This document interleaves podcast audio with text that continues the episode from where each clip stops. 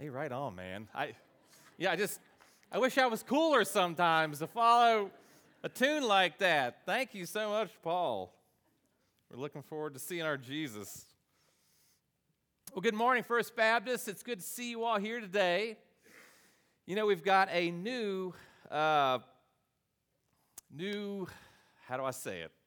A new virus on the rise. You've heard about Delta, you've heard about Omicron. There's another one I want to talk to you about briefly. It's called affluenza. Some say it's an epidemic. It's the season upon us. However, I'll agree that the symptoms are undeniably most common from Thanksgiving to New Year's. We're actually just coming out of the affluenza season, you could say.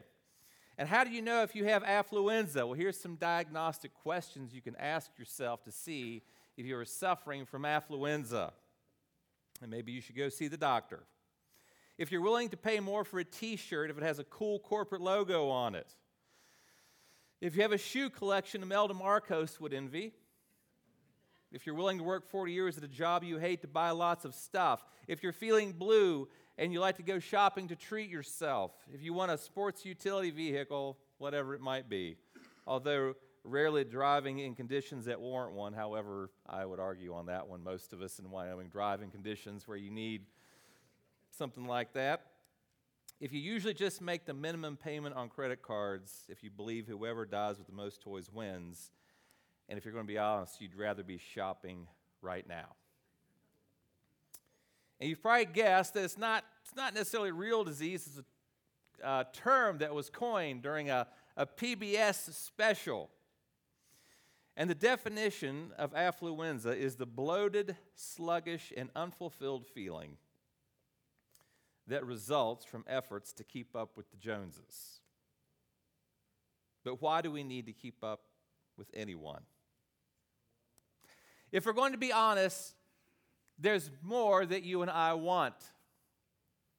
There's more that you want for yourself perhaps for your kids, maybe even for your country, for your nation, even for your government, politically. There's things that we are not satisfied with. And the question I want to talk about this morning is how can I be satisfied with what God has provided?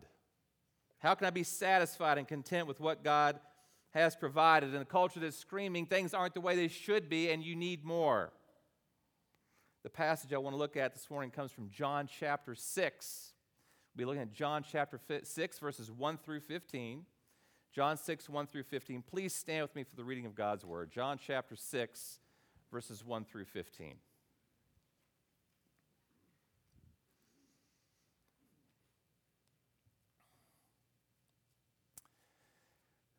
After this, Jesus went away to the other side of the Sea of Galilee, which is the Sea of Tiberias.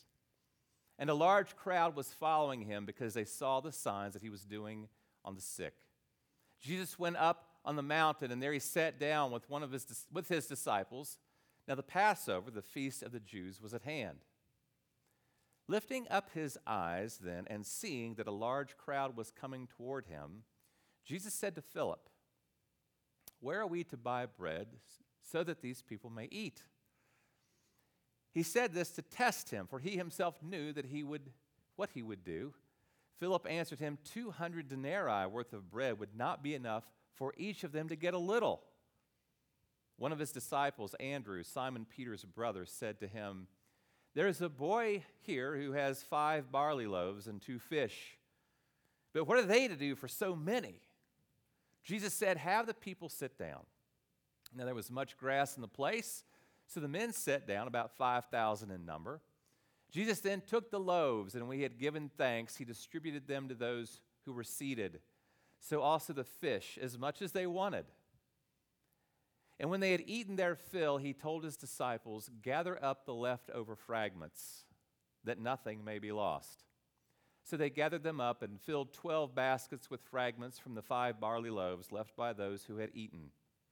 When the people saw the sign, that he had done, they said, This is indeed the prophet who is to come into the world. Perceiving then that they were about to come and take him by force to make him king, Jesus withdrew again to the mountain by himself. You may be seated. We're going back into a series that we started uh, last year. We left off whenever the Christmas season began, the Thanksgiving season, called Living Hope, going through the Gospel of John. And in the Gospel of John, we have a lot of high ideas about who Christ is. And the Gospel of John was written for a very particular reason, and the Gospel writer revealed that reason in John chapter 20. He said, Therefore, many other signs Jesus also performed in the presence of the disciples, which are not written in this book, but these have been written so that you may believe that Jesus is the Christ, the Son of God, and that believing you may have life in his name. So, John is not trying to persuade the reader of some general notions that Jesus is a good person, a good teacher, a good uh, rabbi. Rather, he's saying, I'm writing this to you so you will know that he is, in fact, God. God in the flesh, God come to earth. That's who Jesus is, the one prophesied of in the Old Testament.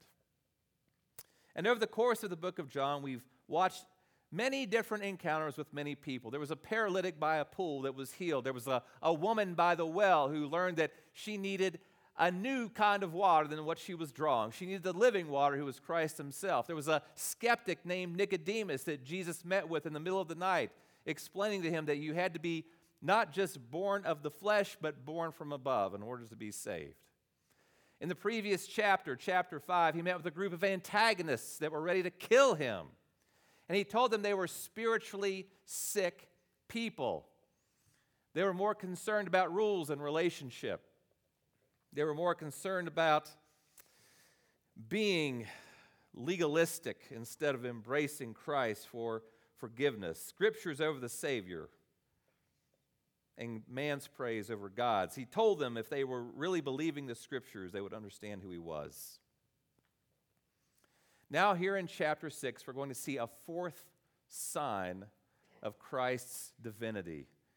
It's a miracle that we're all I think, pretty acquainted with. However, I hope you'll see it in a new way this morning as we look at that miracle in its larger context of what's going on in John chapter 6. So I'd like to approach our topic this way. First of all, we'll look backwards and we'll get into the shoes of that original audience. And back then, we'll see that Jesus supplies, but as you saw at the end of that section, verse 15, the crowd wanted more.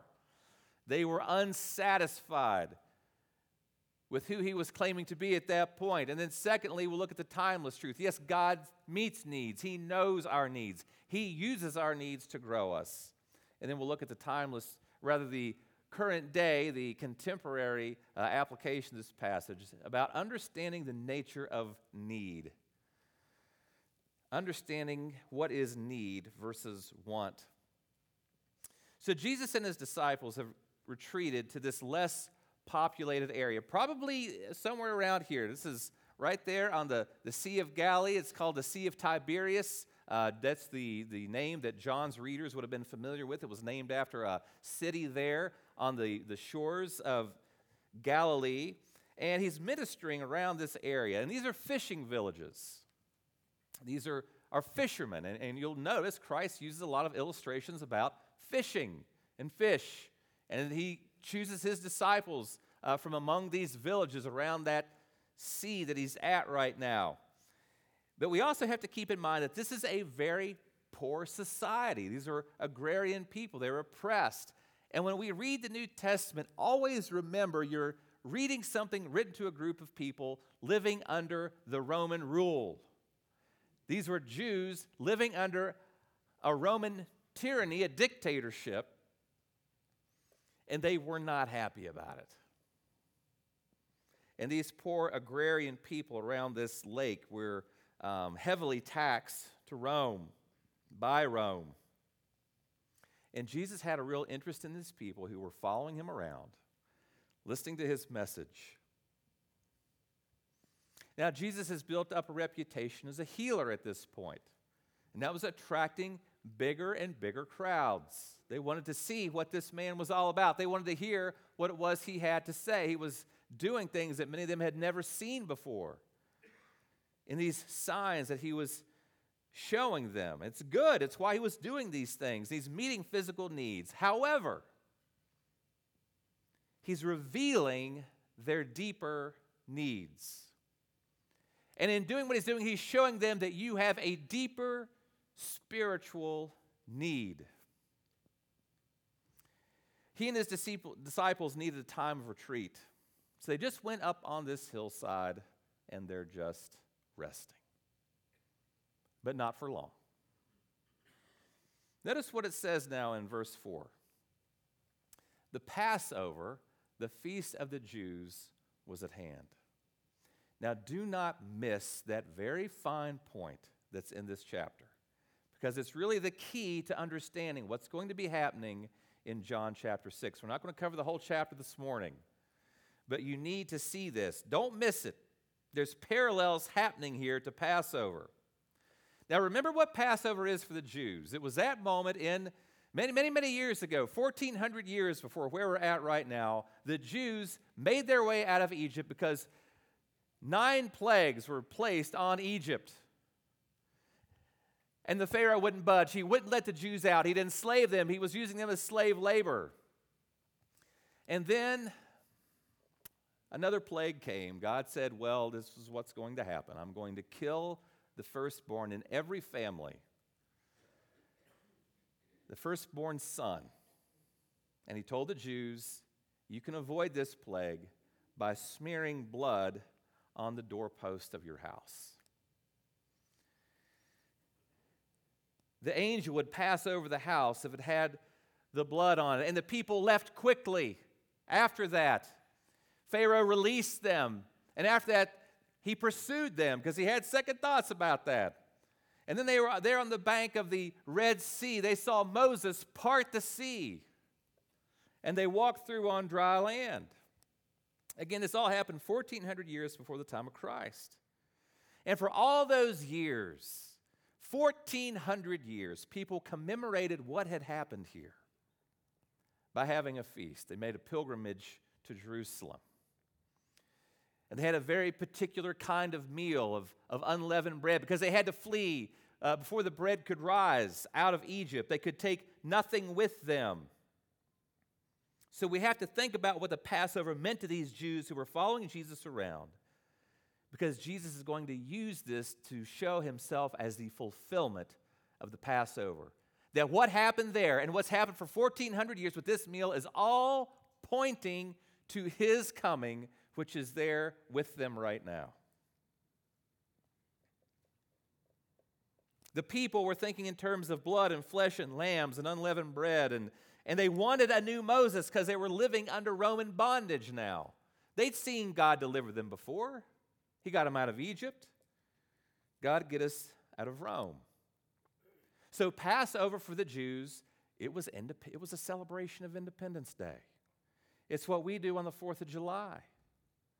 They were celebrating God making them independent from their captors. Who will it be now? Who's going to bring the new manna? Who will free us from our captors? We need a Moses and a new kingdom. So, verse 4 is key to understanding what's going to be happening in chapter 6. And then we see Jesus ask Philip a question. The, the crowds are gathering. And he looks at Philip and says, Where are we to buy bread so that these people may eat? Then verse 6 reveals this was a test. Whenever Jesus asks a question, it's not like he doesn't already know the answer, but he's bringing his disciples along. Don't miss this. These disciples are going to have to not just believe him, but really trust him. And imagine Philip's stress level. I, I people here. I, I don't know. So they talk about how they're going to feed these people. I don't know if Jesus is chuckling to himself at this point. And then in verse 9, oh, here's a great answer. One of the disciples, Andrew, Simon Peter's brother, said to him, so there's a boy here who's got five barley loaves and two fish. But then listen to him. But what are they for so many? He's like, Look, I'm, I'm really digging here, okay? There's this kid with some bread and stuff. I mean, this is kind of a joke at this point. Good point, Andrew. There's a kid with some bread and fish. But the main point is that there was a lack of adequate food, plus Jesus' ability to feed a multitude with such tiny resources. Here's the point. And notice too that the boy gave up everything he had, and look at what Christ was able to do with it. Jesus feeds the crowd. Text says there were 5,000 men. When you add the women and the children, there was probably a crowd of about 15 to 20,000 in all. Not only is everyone fed, but they all had um, eight, they had uh, baskets left over. Jesus, God was demonstrating his generosity and even providing even more than what the people were going to need. Then things start to go south. The people see his sign, but they do not get the meaning. The crowd wants to force Jesus to define his mission at this. And he, they want him to work politically. They want him to become a king who's going to rival all those people that are holding power over them at this point. They want it like it was back in the glory days. But Jesus wants no part of that kind of kingship. He's not going to be tempted by the kingdoms of the world. Uh, and, and he must flee, and he's got, he has to push his disciples out to sea to get away from these people to avoid these political ambitions of theirs.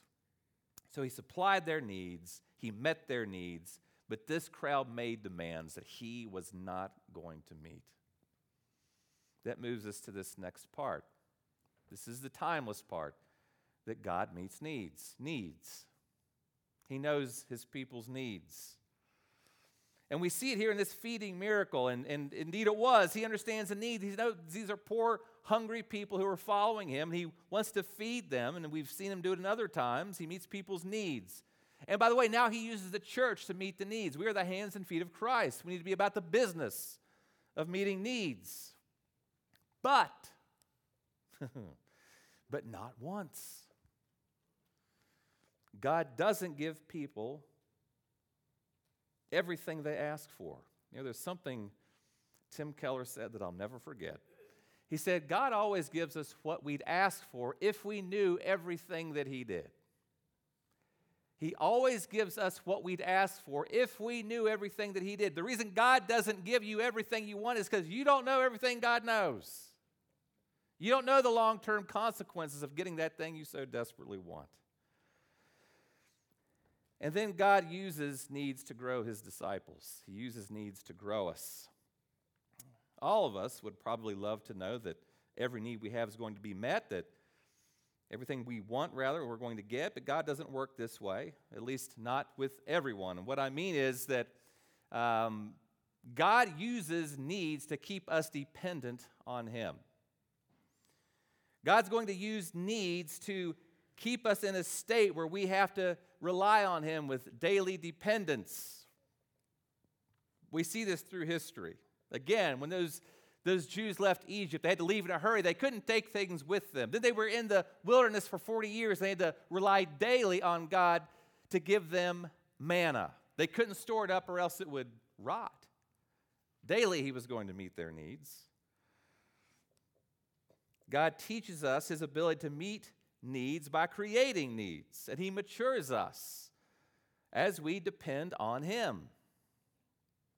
But our needs go beyond the physical, and John is showing us something more than the mere satisfaction of hunger. And he wants us to look beyond the fulfillment of this Passover motif that's going on here. And he wants to show us that the climax of this section is the weird ending that we have. It's when the crowd tries to fit Jesus into their religious categories. You see, they try to control and promote Jesus to what they want him to be. And Jesus has to flee. And the end, it becomes sort of penetratingly clear. They have no clue what they've just witnessed. And in the end, they want to exploit Christ as though he was their own invention. Jesus uses physical needs to point us towards deeper spiritual needs. Because meeting that physical need is temporary. Because, see, all these people who ate this meal, guess what? They're going to get hungry again. Those lives he saved in the Old Testament when, when the angel passed over and saved the lives of those firstborn sons, they're all going to die again. Those who Jesus raised from the dead, they're all going to die again. When Jesus was with that woman by the well, drink this water, but guess what? You're going to get thirsty again.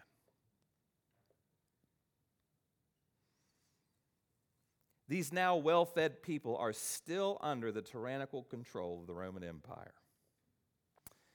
Now, to their defense, just imagine this for a minute. If Christ were to come into our world today, let's say he chose not to come back during this time in history. Let's say he came back right now to Sheridan, Wyoming, and he started showing us these signs of who he was. Let's say there was an election coming up. I got to tell you, I think I'd put him in as the write in candidate. I think he'd do a pretty good job.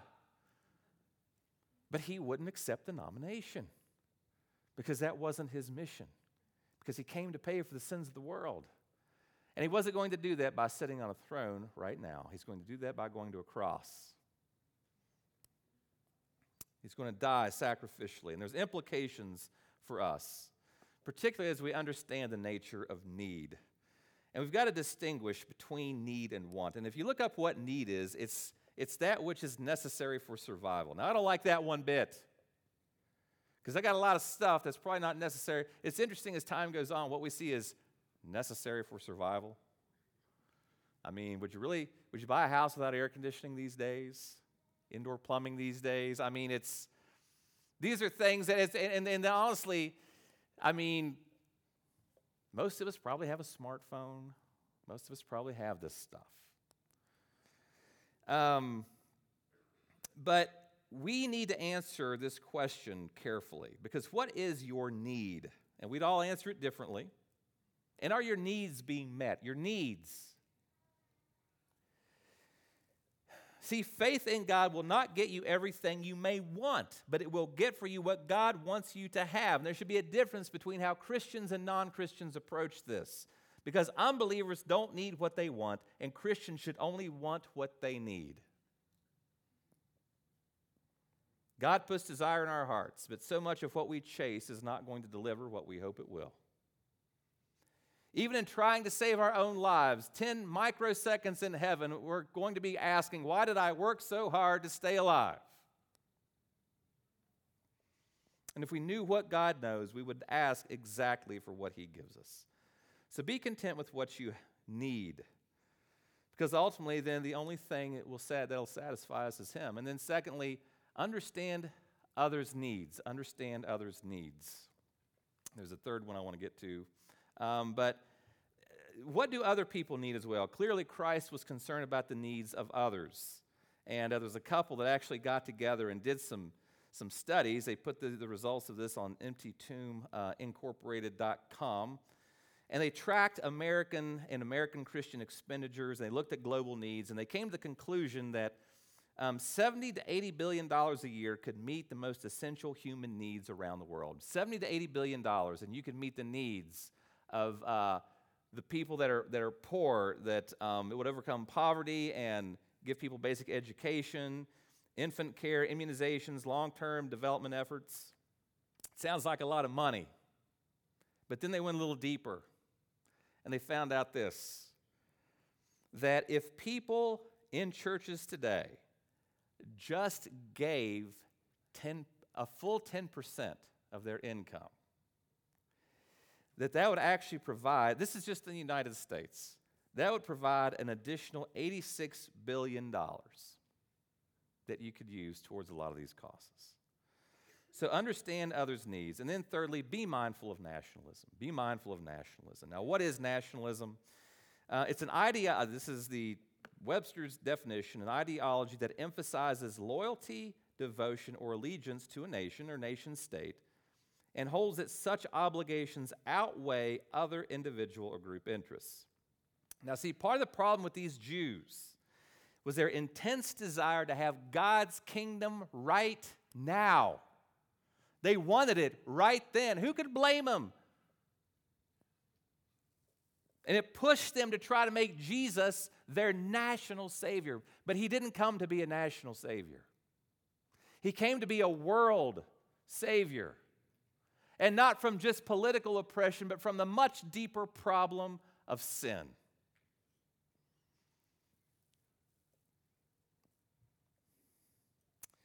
But both they and us have to be patient for our king to come back. We want the kingdom now, and I think love of country is essential for any civilized society.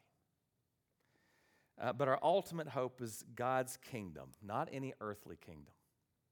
So, putting this all together, be satisfied in Christ's provision for you and look to the needs of others. Be satisfied in Christ's provision for you and look to the needs of others. I'm going to close with this story. It's called, uh, it's called The Stone Cutter. It's about this stone cutter. He used to live all alone and he'd acquired great skills, but he was also very poor. He lived in a little bamboo hut, he had tattered clothing. And one day, uh, as he started working with his hammer and chisel on a huge rock, the king was coming into his town. And he could hear people shouting, and he decided to join in the procession. And the king was dressed in incredible silk clothes, and he looked amazing. And he was greeted by his subjects, and he thought, Oh, how I wish I could have the power and the glory of that king.